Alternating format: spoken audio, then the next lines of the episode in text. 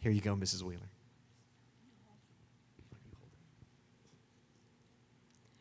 Mark 10, verses 17 through 31.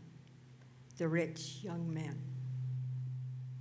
And as he was setting out on his journey, a man ran up and knelt before him and asked him, Good teacher, what must I do to inherit eternal life?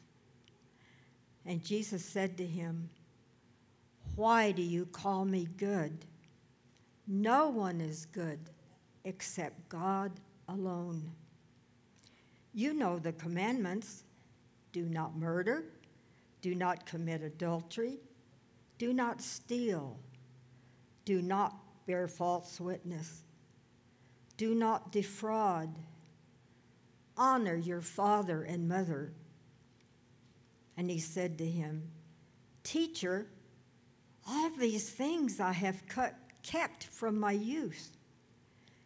And Jesus, looking at him, loved him and said to him, You lack one thing. Go, sell all that you have, and give to the poor,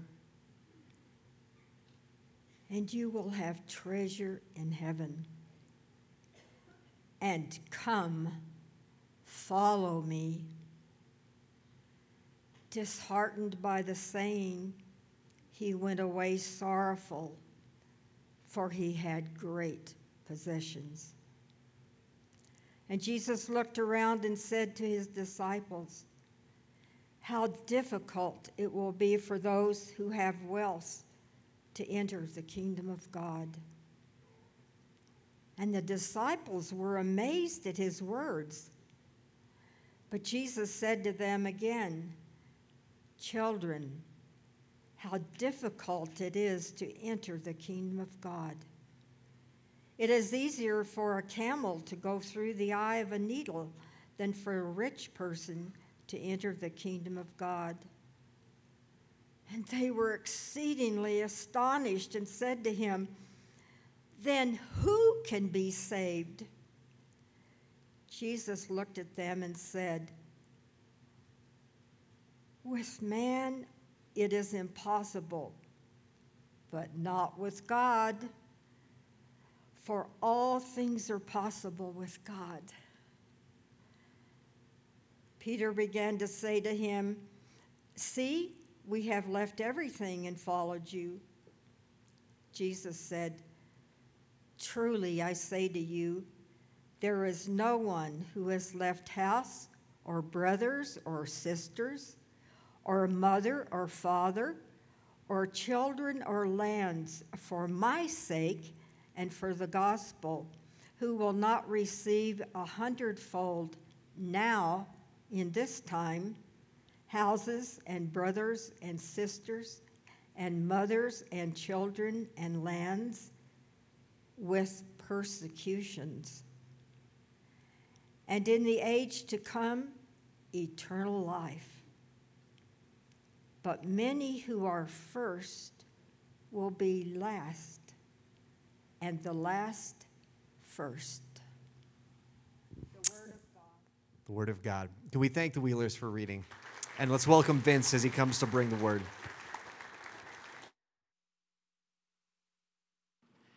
You can, you can go on and sit down. Thank you, Mary and Mary. Let's pray. Father, we thank you for your word.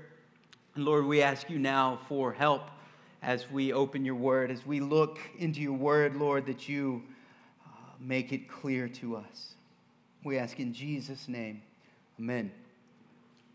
So, in the song, uh, Penelope Judd, by pastor, theologian, and rapper Shai Linne, uh, we hear a story of a little girl who lived in a town called Mud.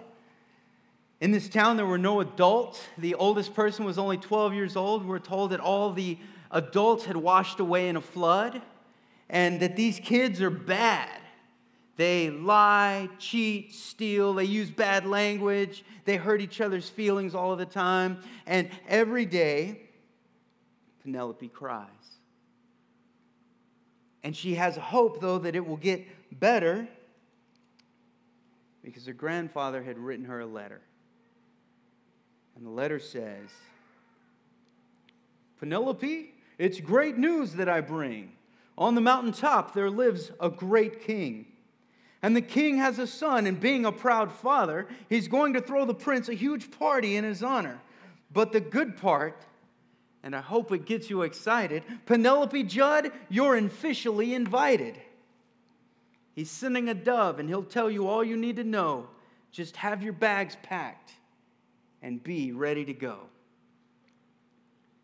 The song goes on to say that one day the, the dove came and she was so happy and she ran inside and grabbed her knapsack and took off on this journey following the dove. And the dove said, Hey, keep your eyes on me and I'll be your guide. And, and they, they take a long walk and they take a walk up the steep mountain and they finally get to the palace. And the dove flies away. She rings the bell and a huge angel comes and answers the door, and he won't let her in. He says, I'm so sorry. There's no way I can let you through these doors. The king won't let anyone dirty up his floors. She didn't understand, so without coming near, he reached into his pocket and he pulled out a mirror. And for the very first time, she saw that she was dirty. The palace was spotless. She knew she wasn't worthy. And in much the same way, this passage today highlights for us the unworthiness, the inability of someone who it, who it looked like had all the abilities to get to the kingdom, his complete inability to enter in. It, it, it, highlights for us the impossibility of navigating life on our own terms and arriving into the kingdom of God and, and, and being allowed entry into the palace. When we look into the mirror of God's word, we see that we are unworthy, that we are covered with, with mud, and we can't be allowed entry. And it highlights for us the reality of how one enters the kingdom, and it's not the way that we often think. This passage shows us that, that salvation, which is entry into the kingdom, is the gracious gift of God. And we'll, we'll see this truth as we look at two sections here the exchange between Jesus and the rich young man, and then the very hard saying of Jesus. And when taken together, these two things reveal salvation is a gracious gift of God. So let's look at the exchange. Verse 17, and he was setting out on a journey, and a man ran up to him, knelt before him, and, and asked him, Good teacher, what must I do to inherit eternal life? And Jesus said to him, Why do you call me good? No one is good except God alone. You know the commandments do not murder, do not commit adultery, do not steal, do not bear false witness, do not defraud, honor your mother and father. And he said to him, Teacher, all these I have kept since my youth. So he's leaving the region of Judea and, and on the other side of the Jordan from Jerusalem, and he's going somewhere. Now, where is he going? He's going to Jerusalem, to the cross. This is the final journey on his way toward Jerusalem. And this is, this is the, the, you know, the section of the book, kind of the hinge, where we go from, from Jesus' ministry up to what, what we call the Passion Week and, and him going to the cross. And this man comes running up to him with a burning, burning question. Now, Luke tells us that he was a, a young ruler, more than likely a ruler of the synagogue or a member of the Sanhedrin, okay? These guys in the first century, they did not run. Okay? It was like, hey, that's that's that's not respectable etiquette for a guy like that. You wouldn't even see this guy running like you might catch me running, you know, a couple times a week, few times a week when I'm not feeling lazy, like to get in shape. Like, not even like that. And this guy runs up to Jesus. And then when he gets there, he falls down on his knees. That, that's something else that is not worthy of a man of his stature and standing in the community. And then he says, Good teacher. Like, like you can you can kind of hear it. Like he's, he runs up there and he, he falls down. He's like, ah, good teacher, good teacher. Like he's, he's kind of flustered. He doesn't want Jesus to leave. Like, no, I, I got to catch him before he goes. What must I do to inherit eternal life? See, the man had the right question. And the question reveals that even though he's a holy man, even though he's, he's well respected, even though that he has means at his disposal, he, he has questions about if he's good enough, if the things that he's done and the, the things that he has are good enough to get him into the kingdom, to get him to eternal life. This question also reveals the dependence on himself that he had. Teacher, what must I do to inherit eternal life? And Jesus points him to the law. You see, keeping the law was, was seen as the way of being righteous.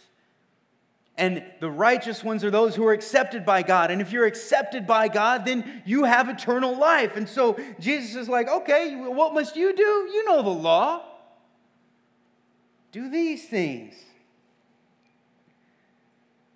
Where he points him is what theologians call the second table of the law.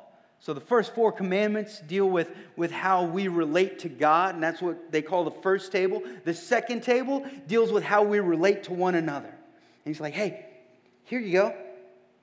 Do all those things. And the man says, no problem. Since I was a boy, I've done all those things. The crazy thing is that his answer also highlights the fact that he didn't even understand his address to Jesus and also Jesus' response to him. He, he comes up and he says, Good teacher. And Jesus says, Why do you call me good? No one's good but God alone. See, the Jews had, had it very uh, foremost in their minds that the only one who is good is God. And Jesus is saying, hey, yeah, you're calling me good. That's right. But, but why? You know, only God alone is good.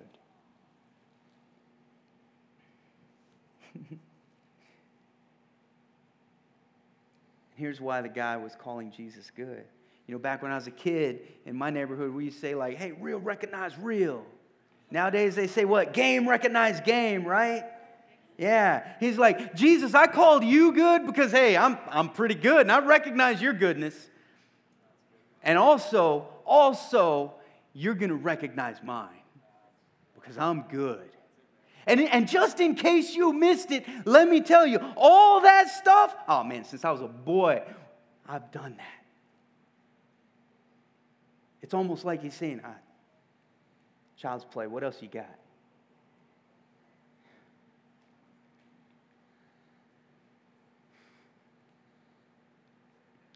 all those since I was a boy. What about us?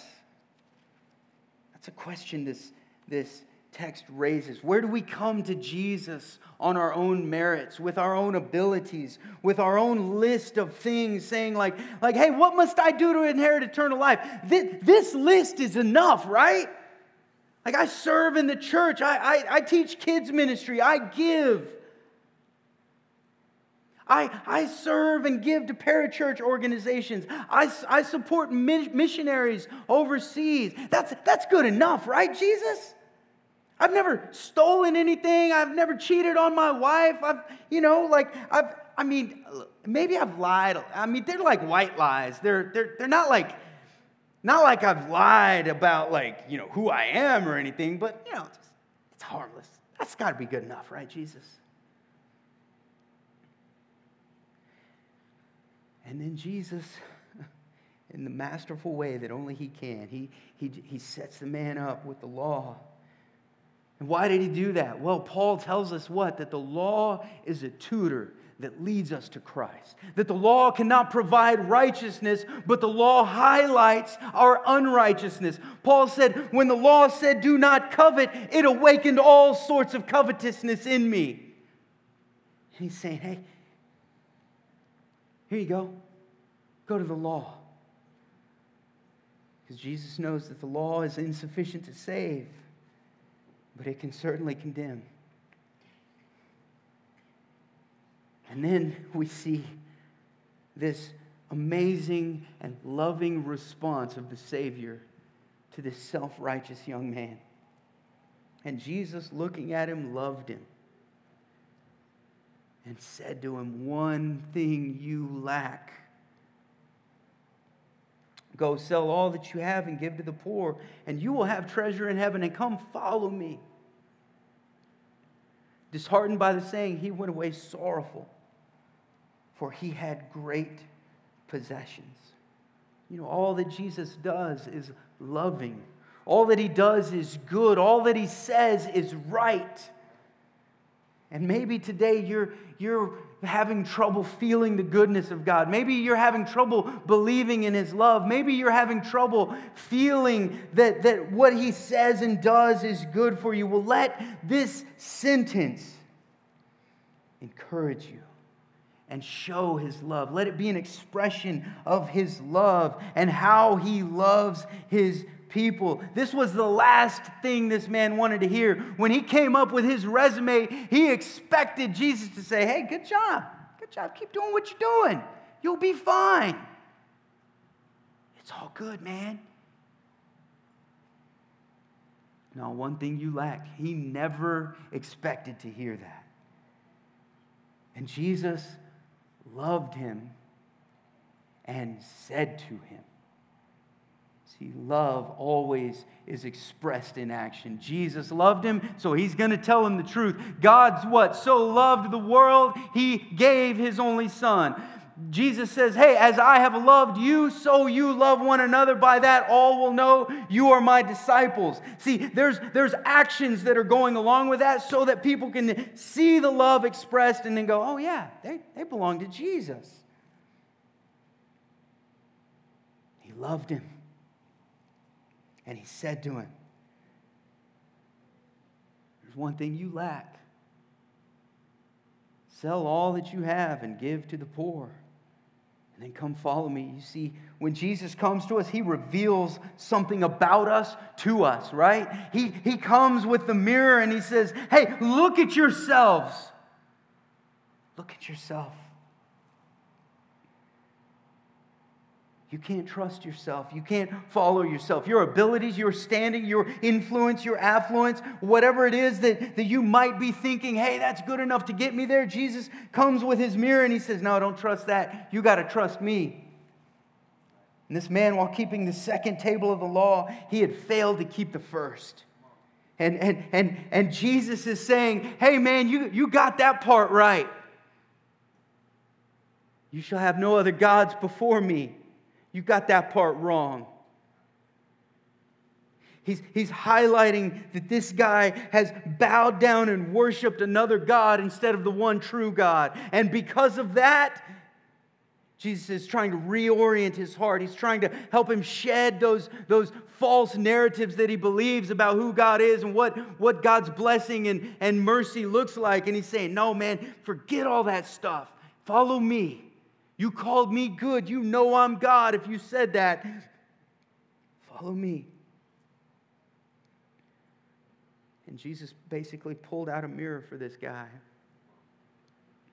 And he saw he was covered in mud and he was unworthy.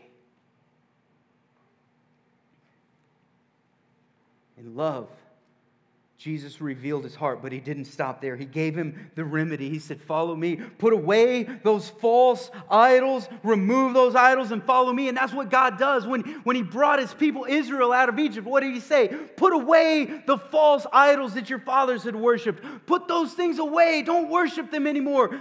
Worship me. When he comes to his people and calls them back, what does he say? Put the idols out of your house. The things that you're bowing down to, and follow me. And, he's, and now Jesus, God in the flesh, is telling this man, put away your false gods. Follow me. And through this man and this text today, he's telling us, put away your false gods and follow me. And the man was disheartened and went away sorrowful because he had great wealth and possessions.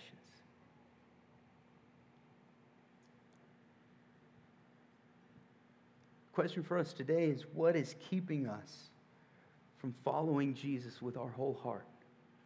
What is it that's deterring us from loving the Lord our God with all of our heart and soul and mind and strength? What's handicapping us from serving and following our Savior in every part of our life? Maybe the real question is where is Jesus lovingly exposing our idols today? You see, you can't earn salvation, you can't buy it, you can't achieve it.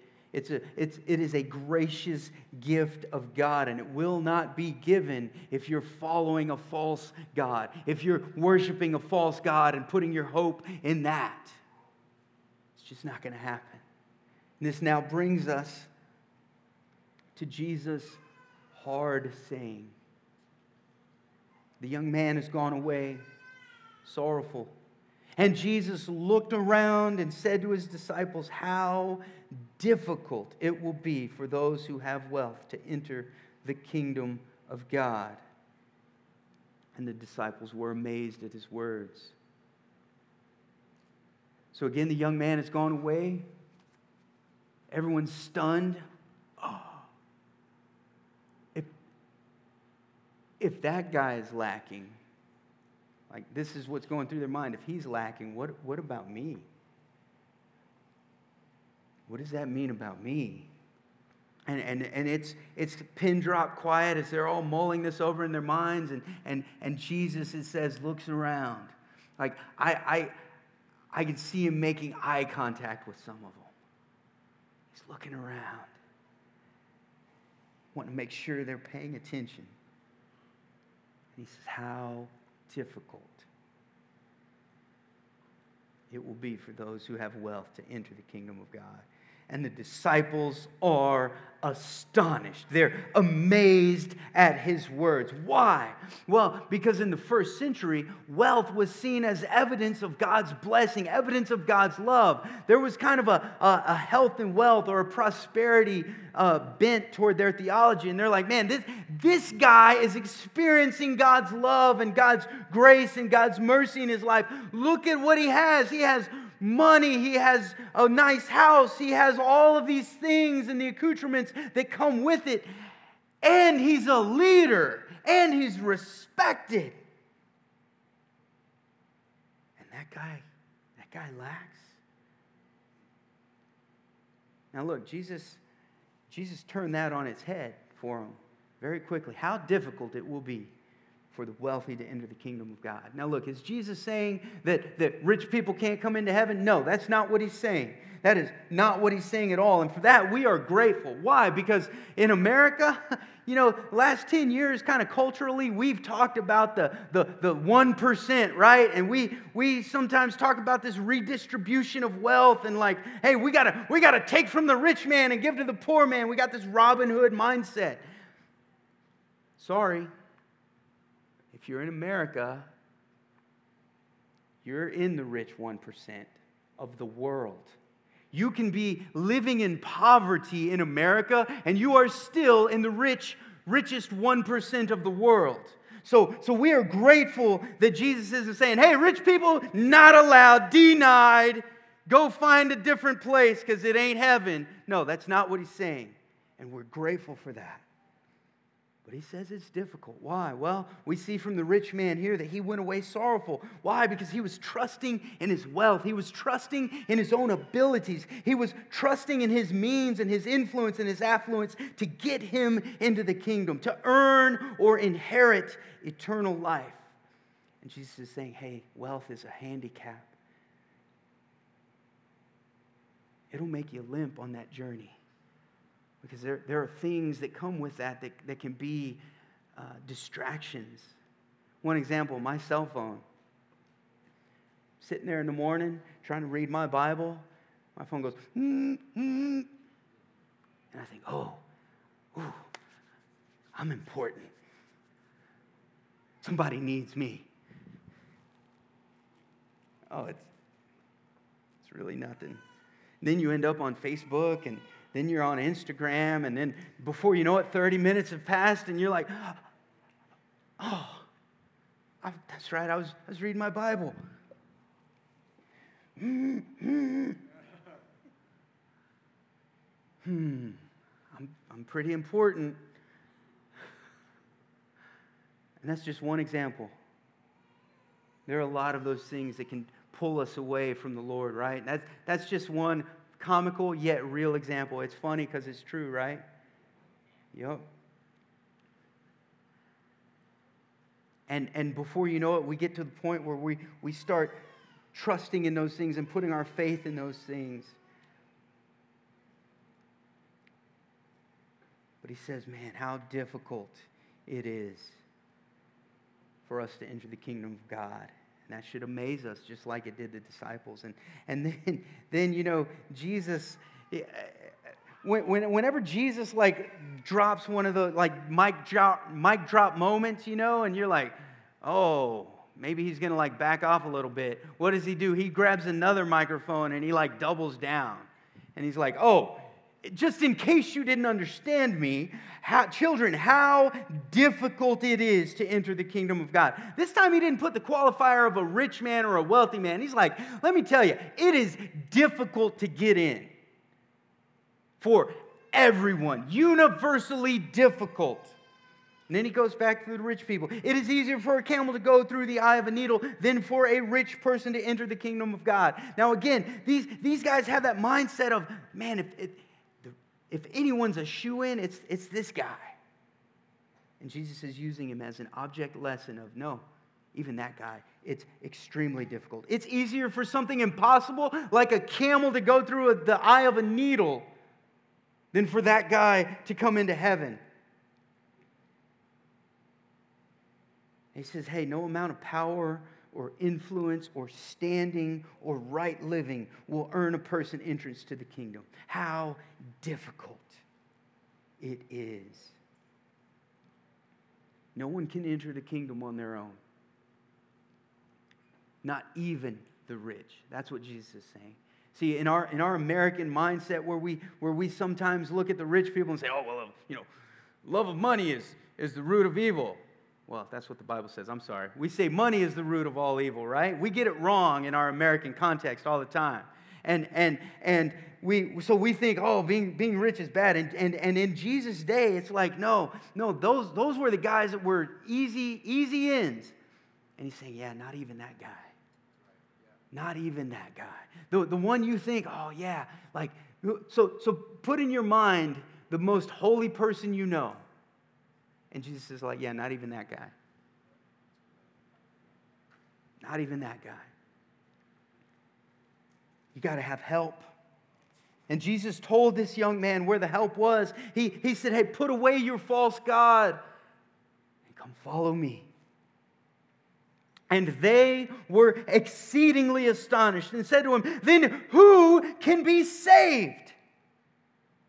Jesus looked at them and said, With man it is impossible but not with God. With, for all things are possible with God. See, the, the, the, disciples' astonishment, it finally reaches like this, this fever pitch where they're like, Jesus, throw us a bone, man. Who, who can be saved? No one. No. No one. With man, it's impossible to be saved, but not with God. They're like, they're like if, if, if, the, if this rich man who's, who's well respected and, and all of that can't get in, who can? And he's like, hey, not y'all. Nobody. But with God, all things are possible, including the salvation of man. God, in His grace, is doing for man that which He cannot do for Himself. Why can we not do it ourselves? Well, we're shackled to sin. See, we're slaves to sin. We can't free ourselves from it. We can't break loose from it. Let's say we could. Well, now we've got to pay for that sin that we've committed. And if we attempt to pay for it, we're, we're done. We're gone.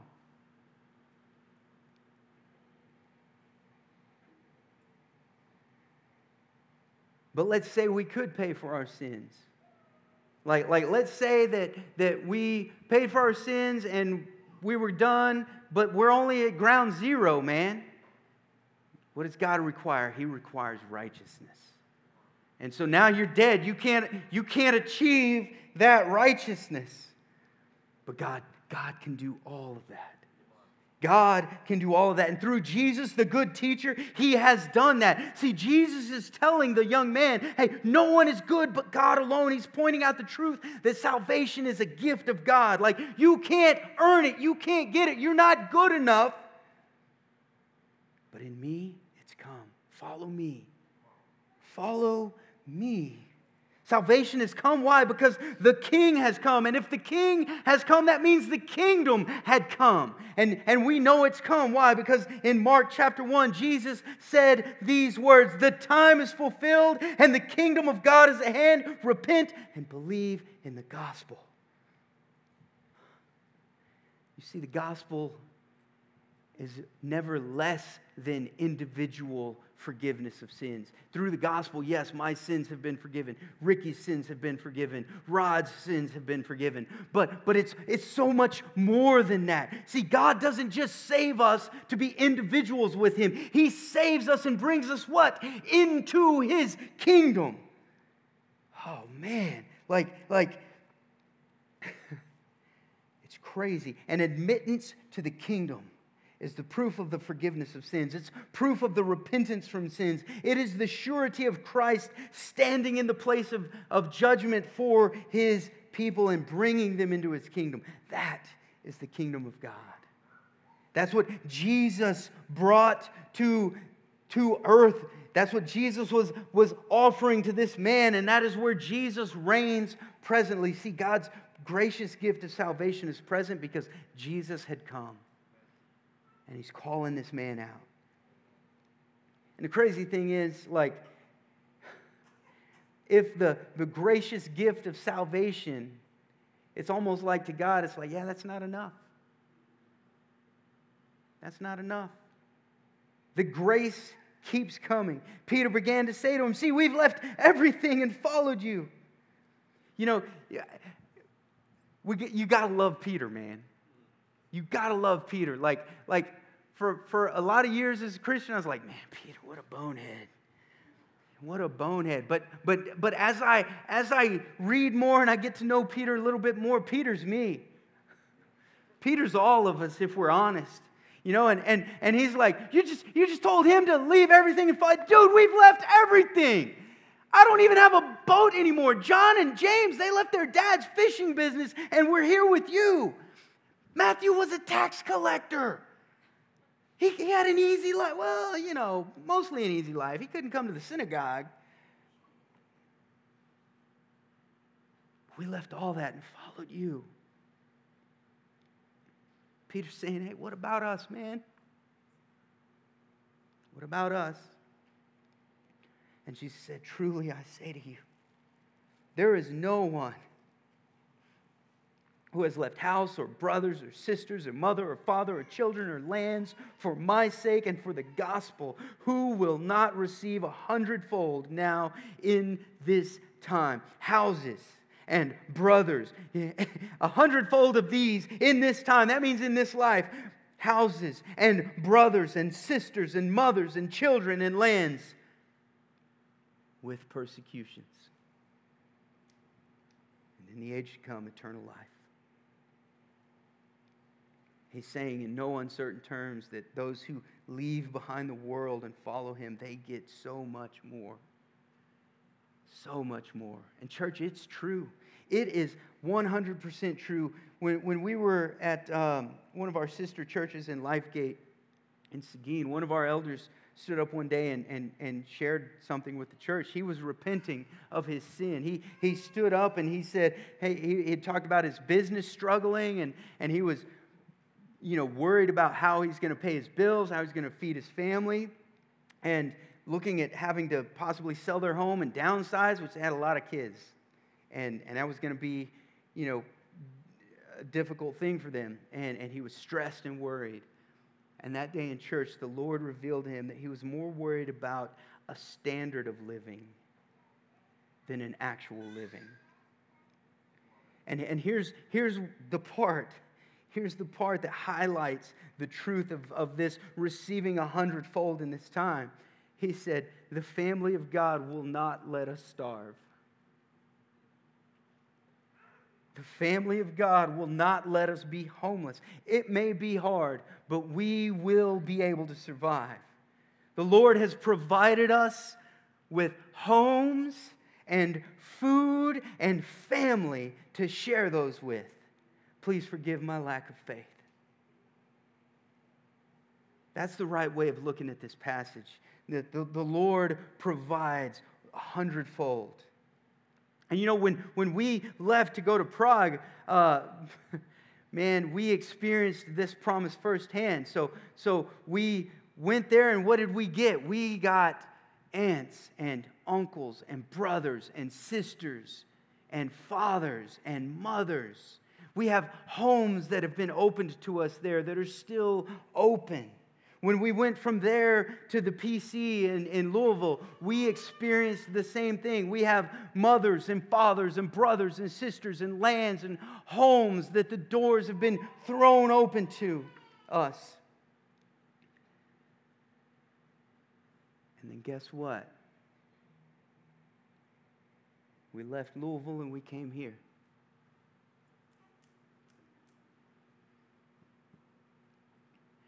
We get you. We get mothers and fathers and brothers and sisters and aunts and uncles and lands and houses that the doors have been thrown wide open. The blessing of God. The rest of that promise is true too. We get persecutions.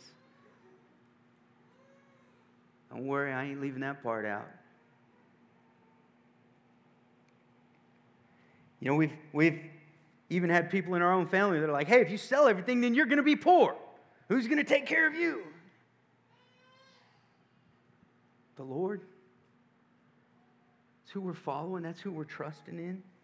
Hey, you're, you're doing your kids a disservice by taking them to an unsafe place. That may be. What's more important, following the Lord or, or our safety? We've had people say you're going to be poor, you're going to be, miss so much, you're going to, you're going to go through all these hardships. And they were right. They were absolutely right. We've been poor. We've missed a lot. We've missed a lot of firsts. We've missed a lot of births. We've missed a lot of deaths. We've missed cancer treatments. We've missed, missed family members. Being away from family um, as they've gone through divorce and, and not being able to be there to, to help pick up the pieces and it's been hard. But man, we wouldn't have it any other way, church. We wouldn't have it any other way. Why? Because we've received so much more family, so much greater family, so much of a bigger family, and we've gotten to see the Lord work in ways that we would have missed ways that we never would have been able to fathom. We've, we've seen people come to faith. We've seen people's lives change. We've seen people put on a different trajectory that is going to end them up at the palace door, ringing the bell, and that angel's going to say, Man, come on in. Not that there's really an angel at the palace door. I'm just, it's a song. It's a song, okay? We've seen the Savior drawing people to himself. We would have missed out on that that that's far more of a blessing than the, than the disservice of being poor or experiencing hardship or having to persevere in persecution and missing family. Those things are real, they're hard, but they pale in comparison to the goodness that we've experienced from the Lord. We've received so much more, and, and, and you can and will too. Because salvation is a gracious gift of the Lord, but He gives even more after that gracious gift is received. And it's amazing. Picking up the story of Penelope Judd, Shai goes on to uh, rap as the angel continued I'm sorry, little friend, but a voice inside the party said, You can let her in. The next thing she knew, the prince himself was at the door. He looked at her and smiled and said, There's room for one more. He reached out and touched her, and instantly she was clean, wearing the brightest robe that she had ever seen. If the mud kids had seen it, they would have gone blind. Where'd you get it? She asked. He said, Actually, it's mine. That's the kind of help that we have. That's, that's the great Savior that we have who, who died to make the way possible for us. See, we have the one who did exactly what he was asking the rich young ruler to do. He left all the riches of glory, he left the praise of angels, he left heaven to walk this place. And look, we know this place ain't all that great sometimes. As Tom said, we live in the surface of the sun, very similar to Palestine.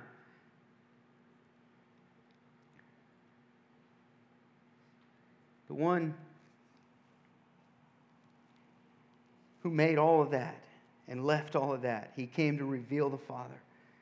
We have the, the help of the Savior who made the stars and the sun and all that we see. He came to give his life as a ransom for many. The one who was worthy of all praise and glory came to be whipped and spit upon and beaten and crucified and endure the wrath of God. He came to do that. We have the one who was so amazing that he created the tree on which he would be crucified. Pay for our sin in order to purchase and ransom a people for God. See, that's the one who came to help us, the one who did exactly what he's asking us. He's like, I'm going to leave all that I that I'm actually worthy of and I'm asking you to leave all the falsehood behind and come follow me. That's what he's saying. That's the one who came to help us along to get to the kingdom. And you see, he's, he's a guide and he's so much more. He's the Lord, and the cross is his invitation. And then as he ascended, what happened? He sent the dove, the Spirit, the Holy Spirit, the faithful one who would help us to not get snared by the deceitfulness of riches or the lies of our ability or the, the falsehoods of our, our, our affluence and influence and our, our thinking of like, yeah, I'm, look at this list. It's great. No, the, the, the Spirit would lead us faithfully to the kingdom of God. The, the Spirit who gives new life, that's the touch. When He touches us and gives us faith, what happens? Oh man, we get the brightest robe we've ever seen. That's not ours. We get the righteousness of Jesus by faith. And He says, Yeah, actually, that's mine. And we say, Yeah, it is. Because it's impossible for me to, have, to make a robe this way. You see, with God, all things are possible. Salvation is a gracious gift of God. It can't be earned, grabbed, attained. It is given by God. So, what about you? What about me? What about us? This passage comes to us with a call and a challenge. The call is to follow me what Jesus says. That's the challenge or, or the call. Follow me. And the challenge is leave behind all of that stuff that you trust in, that you think is going to help you on the way. Because it won't. He left all that he was worthy to, to have in order to come and get us, to come lay hold of us. So let's follow him and rely on his salvation that he graciously gives to those who are his. And as Penelope's grandfather said, have your bags packed and be ready to go. Let's have our bags packed. Maybe he'll call us to stay here, to follow him here. Maybe he'll tell us to follow him somewhere else. I don't know. There, there are two couples in this church that I know are, are ending up places that they never would have dreamed they would end up. And it's crazy. God, God is still doing this. He's still calling people, hey, forget about those things that, that provide comfort and come follow me. Let's pray. Father, we thank you, Lord, for this reminder that salvation is a gracious gift given by you, accomplished by Christ and his works, not our own, accomplished by the, the, the gracious and merciful Savior, not by our abilities. And Father, maybe there's someone here that, that today is the first time they've heard that message. And they've been trusting in their own righteousness, in their own abilities, in their own, in their own false gods. Father, we pray you would, would touch them by your Spirit, that you would give new life, that you would grant faith and give them that new robe that belongs to Jesus. And we pray all these things in his name. Amen. Well, church, sometimes we sing songs that proclaim